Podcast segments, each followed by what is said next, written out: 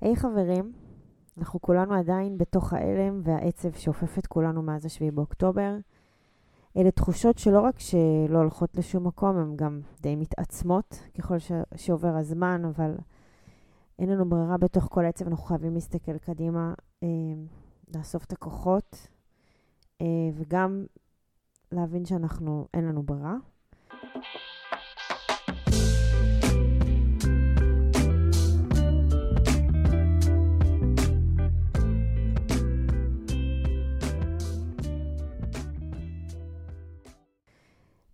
אנחנו מאמינים בעתיד, ואנחנו ממשיכים להשתדל ממש מכל הלב להסתכל קדימה ולייצר לכם ערך, תוכן רלוונטי ובעיקר מקדם, גם בימים קשים אלה.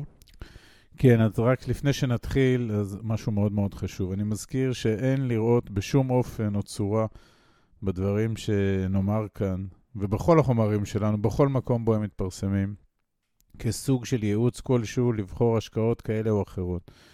הדברים עליהם אנחנו מדברים מבוססים אך ורק על ניסיוננו הפרטי, הזוגי, המשפחתי, מתוך מהלכים פיננסיים שאנחנו עושים בעשור האחרון. אז מומלץ למי שרוצה לבצע השקעות להתייעץ עם יועצי השקעות מורשים, לפי חוק הסדרת העיסוק בייעוץ השקעות, בשיווק השקעות ובניהול תיקי השקעות. אנחנו לא כאלה. אז הפעם אנחנו נעסוק בנושא אה, קצת של החשיפה לחו"ל, ובמילים אחרות, השקעה בנכסים בחו"ל, במטח, אה, ולמעשה כל מה שהוא לא אה, בשקלים. זה עניין שאנחנו דוגלים בו, כמובן גם בשגרה, ותכף נזכיר ונדבר על זה כאחד העקרונות של המודל שלנו. אבל בעיתות משבר ומלחמה, כפי שכולנו חווים עכשיו, אגב, הפרק מוקלט ב-1 בנובמבר 2023, אז בעיתות כאלה גדלה החשיבות של השקעה בחו"ל, לדעתנו, השקעה בנכסים זרים או במטבע זר. אז בואו נתחיל בהסבר על הרעיון של השקעות בחו"ל עבורנו כישראלים, ואחר כך נתקדם לקונקרטי, לתקופות הסוערות. חשוב רק שנציין ונדגיש, אנחנו לא קוראים כאן לאיזו בהלה, כאילו אנחנו צריכים עוד בהלה, או להוצאה של כספים מהארץ כמה שיותר מהר, זה ממש לא העניין. העניין הוא לחזור ולדבר קצת השקעות, נושא שכולל גם התייחסות לחו"ל. כן, בהחלט. אז כמובן, זה לא סוד שהמודל שלנו, אה, מודל ההשקעות שפיתחנו כאמור לעצמנו, ממוקד בהשקעות אלטרנטיביות לשוק ההון. כן, בהחלט. אז כמובן, זה לא סוד שהמודל שלנו, אה, מודל ההשקעות שפיתחנו כאמור לעצמנו, ממוקד בהשקעות אלטרנטיביות לשוק ההון. ברובן הן מבוססות על נדל"ן. וכמובן, יש גם דברים אחרים שכמו שאני אומר, הרעיון הוא לייצר אה, קורלציה אה, ומתאם נמוך ככל האפשר למה שקורה בשווקים, מתוך תפיסה שרוב הכספים של רוב האנשים אה, נמצאים בצורה כזאת או אחרת בשוק ההון, ולכן הרעיון שלנו זה לחפש אלטרנטיבות כדי לייצר פיזור נכון יותר, או פיזור לעת ש... בהם השווקים אה, יורדים, וזה קורה לא אחת ולא שתיים. המיקוד השני אה, שמאפיין את המודל שלנו הוא יעדי ההשקעה. אנחנו פחות אצלנו בארץ ויותר בחו"ל, ונעשה רגע סדרה של שאלות ותשובות. אז כשאנחנו אומרים חו"ל, למה אנחנו מתכוונים? לאיזה אזורים אנחנו uh, מדברים? כי סך הכל חו"ל זה משהו גדול. אז אנחנו כחלק מהתפיסה וחלק מ... מזעור הסיכונים, או הניסיון שלנו למזער סיכונים, מכוונים מלכתחילה רק לעולם העשיר. העולם העשיר בעיניים שלנו זה ארה"ב, קנדה ומערב אירופה, זאת אומרת, אנחנו נשקיע רק במקומות האלה. למה דווקא שם? שלל סיבות, אבל בעיקר אנחנו מחפשים, מחפשים מקומות עם רגולציה מסודרת ומתוקנת ככל האפשר. מקומות שבהם נתוני העסקה יהיו שקופים ככל האפשר וזמינים, מקומות שבהם הקניין שלנו יהיה בטוח יחסית, מקומות עם מה שנקרא אה, מסורת דמוקרטית ליברלית, אה, מסורת קניינית וכל הדברים האלה. אנחנו פחות נחפש להשקיע במקומות שבהם אה, שליטים כאלה ואחרים יכולים לקבל החלטות מאוד חד-צדדיות, ש... ייצרו אי-ודאות וגם יכולים לאיים על ההשקעות שלנו, ולכן אנחנו מתרכזים בעולם הליברלי, דמוקרטי, או העולם המערבי. אז רגע את העניין של הלמה, עוד לא ענינו על זה, למה בכלל להשקיע בחו"ל, ולשאלה החשובה הזו יש מבחינתנו שלוש תשובות עיקריות, אה, שלוש רגליים, קצת מזכיר את הצבא. הדבר הראשון זה המחירים של הנכסים שהם הרבה יותר הגיוניים. הדבר השני זה המיסוי שהוא יותר נוח, והדבר השלישי זה התשואה, שבדרך כלל היא גבוהה יותר. כן, אז כאמור זה היה ממש נקודתי אה, ומאוד מאוד גנרי, אבל אה, בהחלט אלה נקודות מאוד חשובות. הסבר נוסף ללמה בכלל חו"ל, קשור לנושא גדול אחר, והוא נושא הגיוון והפיזור. השקעה בחו"ל היא למעשה תת-נושא של העניין הזה, שעסקנו בו גם בהרחבה בפרק הקודם. אז זה עיקרון ראשון במעלה בהשקעות, זה לפזר, זה אחת הדרכים לצמצם סיכונים גם בעיתות שגרה ושלום, וזה כמובן נגזר מאותו אה, סל ביצים, שלא נרצה לשים את כל הביצים בסל אחד, שאם הסל ייפול, נשאר בלי ביצים, אותו דבר בעולם ההשקעות. בימים של חירום ומלחמה, כפי שאנחנו חווים כעת, עניין הפיזור והגיוון נעשה קריטי יותר אפילו לתיק ההשקעות, והשקעה בחו"ל או במטבע זר מרחיקה אותנו קצת לפחות מהסיכונים המקומיים, ואף יוצרת הזדמנויות לתשואות גבוהות יותר, כמובן. תלוי איפה משקיעים, איך משקיעים, עם מי משקיעים, אבל זאת התפיסה. השקעת הון בחו"ל היא בעצם פעולת גיוון של התיק השקעות, כאשר חלק מהנכסים שלנו נמצאים פיזית ווירטואלית בשווקים זרים, זה אחד המפתחות להפחתת הסיכונים ואף לסוג של הגנה מפני האי-ודאות המשתולל. ואחרי שאנחנו מבינים את אסטרטגיית ההשקעות, בואו נדבר רגע על סוגי השקעות בחו"ל. כן, אז כמו שאמרנו, המודל שלנו ברובו, לא כולו, אבל ברובו ממוקד בנדל"ן. אה, אנחנו מדברים על נדל"ן משורה של סיבות. אז קודם כל, זה מוצר עם ביקוש קשיח לאורך כל ההיסטוריה האנושית. אגב, בעיקר נדל"ן למגורים, אבל לא רק, בעיקר נדל"ן למגורים. מטבע הבריאה, אנשים חיפשו איפה לגור, וסביב זה נוצר הביקוש הקשיח. המוצר הזה, הערך שלו עולה עם הזמן על פי רוב. המגמות של אה, נדל"ן אה, מצביעות על עליית הערך, בניגוד לרוב המוצרים שאנחנו קונים והם הופכים להיות אה, מתבלים והופכים, מאבדים מערכם, נדל"ן דווקא פועל הפוך.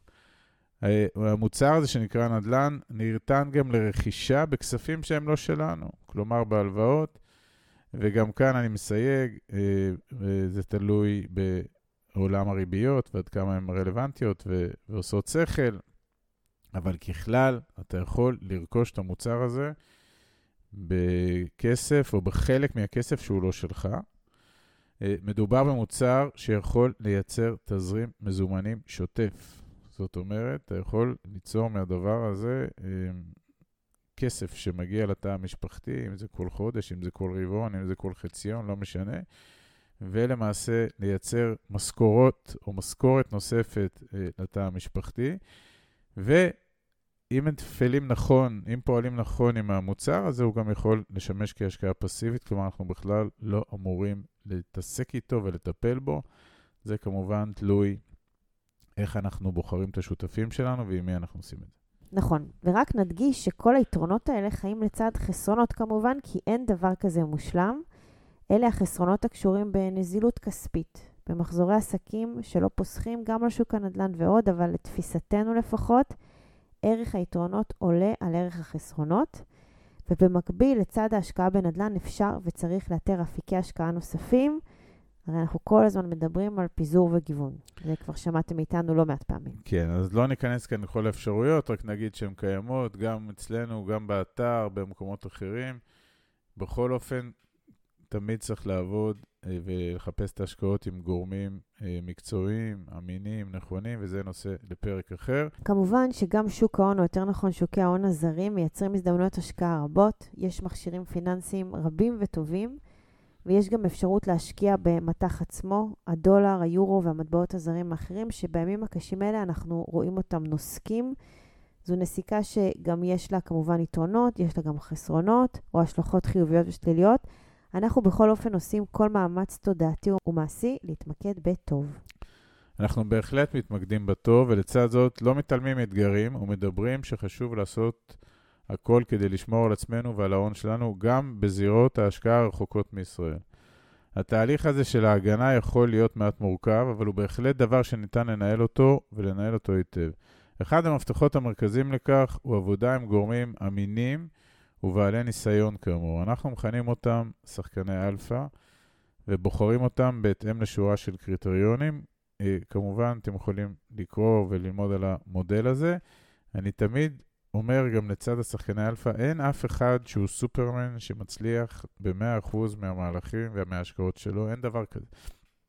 הרעיון שלנו לנסות ללכת עם הגורמים המקצועיים, הוותיקים, המנוסים, שידעו לנהל את ההשקעות שלנו גם בעיתות שקטות ובפריחה וגם בעיתות שה, משתוללת לכל הכיוונים, וצריך לנווט את ההשקעות האלה, אז אותם אנחנו מחפשים. חשובה גם ההכרה במורכבות של כל נושא שערי החליפין וההשלכות שלהם על התשואות שלנו. גם כאן יש אנשי מקצוע ששווה להתייעץ איתם. בכלל אני מזכירה שאחד היעדים שלנו בהשקעות הוא מינימום התעסקות עם עולמות שאנחנו לא מבינים אותם מספיק. צריך תמיד ללמוד ולהעמיק ולבדוק היטב כל כיוון לפני שמשקיעים בו כסף, אבל כדאי גם לעשות outsourcing למקומות הדורשים רמה גבוהה של מקצוענות. אז אם נעשה סיכום ביניים, דיברנו על יתרונות החשיפה של תיק ההשקעות שלנו לזירות חו"ל, על אפשרות ההשקעה בחו"ל ועל יתרונות ועל התמודדות עם האתגרים האלה, כל אלה בשגרה. ומה קורה כשהמים סוערים? יכול להיות שערכם של היתרונות האלה אף גדל, בעיקר כשמדברים על השקעות לטווח ארוך. כשיוצאים מהזירה המקומית הסוערת, והנוכחית מאוד סוערת כרגע, מנצלים הזדמנויות להתחבר למגוון שווקים המאופיינים בנתוני צמיחה גבוהה יותר, וזוכים לאפשרות לקבל גישה לתעשיות וחברות שאינן נוכחות בשוק המקומי. בסוף, ישראל בתוך הכלכלה העולמית היא פסיק קטן מאוד. השקעה בחו"ל מגלמת גם יכולת להתגונן מפני אינפלציה וסיכון מטבע מקומיים, שרלוונטיים אפילו יותר בימי משבר, כמו שאנחנו חווים כעת. בכל אופן, נזכיר, כשהמים סוערים כדאי קודם כל להתאזר בהמון סבלנות, לקחת כמה נשימות עמוקות ולזכור שבטווח הארוך השווקים נוטים להתאושש ושתיק שבנוי טוב, שוק ההון וההשקעות האלטרנטיביות באופן מגוון ומפוזר, הוא, בוא נגיד, הוא עומד, הוא עומד בסערה. מבחינת אסטרטגיית ההשקעה שלנו, היא הדבר הנכון לעשות גם בתקופות משבריות. במידת הצורך והיכולת במסגרת אותה בחינה, כדאי גם לשקול ולשלב את אותה חשיפה לחו"ל שאנחנו מדברים עליה כאן. כן, וגם אנחנו רואים בעיתונות הכלכלית ש... של הימים האחרונים, היא עוסקת הרבה בנושא הזה של השקעות בחו"ל. יש uh, טור של דרור קרנה שפורסם בדה-מרקר ב-30 לאוקטובר, תחת הכותרת לפזר את ערפל הקרב, כיצד מגיב השוק למלחמה, או מה זה אומר על תיק ההשקעות. הניתוח שם מתמקד בשוק ההון, אבל בדיוק כמו שאמרנו בפרק הקודם, השקעה היא השקעה היא השקעה, ועקרונות ההתנהלות המועדפים דומים מאוד, גם בשוק ההון וגם בשוק האלטרנטיבי. נביא פה ציטוט קטן אה, מתוך אותו מאמר שבחרנו להביא. אז בשנה האחרונה, ועל רקע הרפורמה המשפטית, המשקיעים בישראל הקטינו באופן משמעותי את החשיפה שלהם להשקעות בבורסה המקומית, והגדילו את אלה שבחו"ל. כיום כ-80% מהחשיפה של מרבית הגופים המוסדיים בישראל למניות נעשה מחוץ לישראל. כתוצאה מכך, על אף הירידות החדות בבורסה המקומית, הפגיעה בתיקי ההשקעות מצומצמת יחסית, מכיוון שגם שוק המטח ראה עליות חדות בשער הדולר והיורו. החשיפה הגבוהה לחו"ל גם מקזזת חלק מההפסדים דרך העלייה הזאת. לסיכום, דיברנו כאן ארוכות על יתרונות החשיפה של תיק ההשקעות שלנו לזירות חו"ל.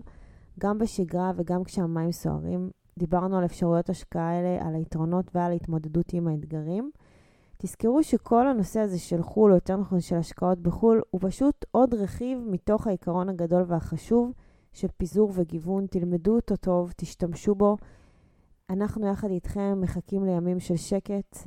אה, להתראות חברים, ואם אתם אה, רוצים לשאול אותנו שאלה או לכתוב לנו, אתם מוזמנים. אנחנו פעילים בסושיאל וגם דרך האתר שלנו, אה, לימים שקטים ובשורות טובות. ואני, ואני שוב מזכיר שאין לראות בדברים האלה שום סוג של ייעוץ או המלצה לעשות השקעה כזאת או אחרת. כמו שאמרתי, אנחנו מדברים מתוך הניסיון שלנו וההשקעות שלנו בלבד. תהיו בריאים.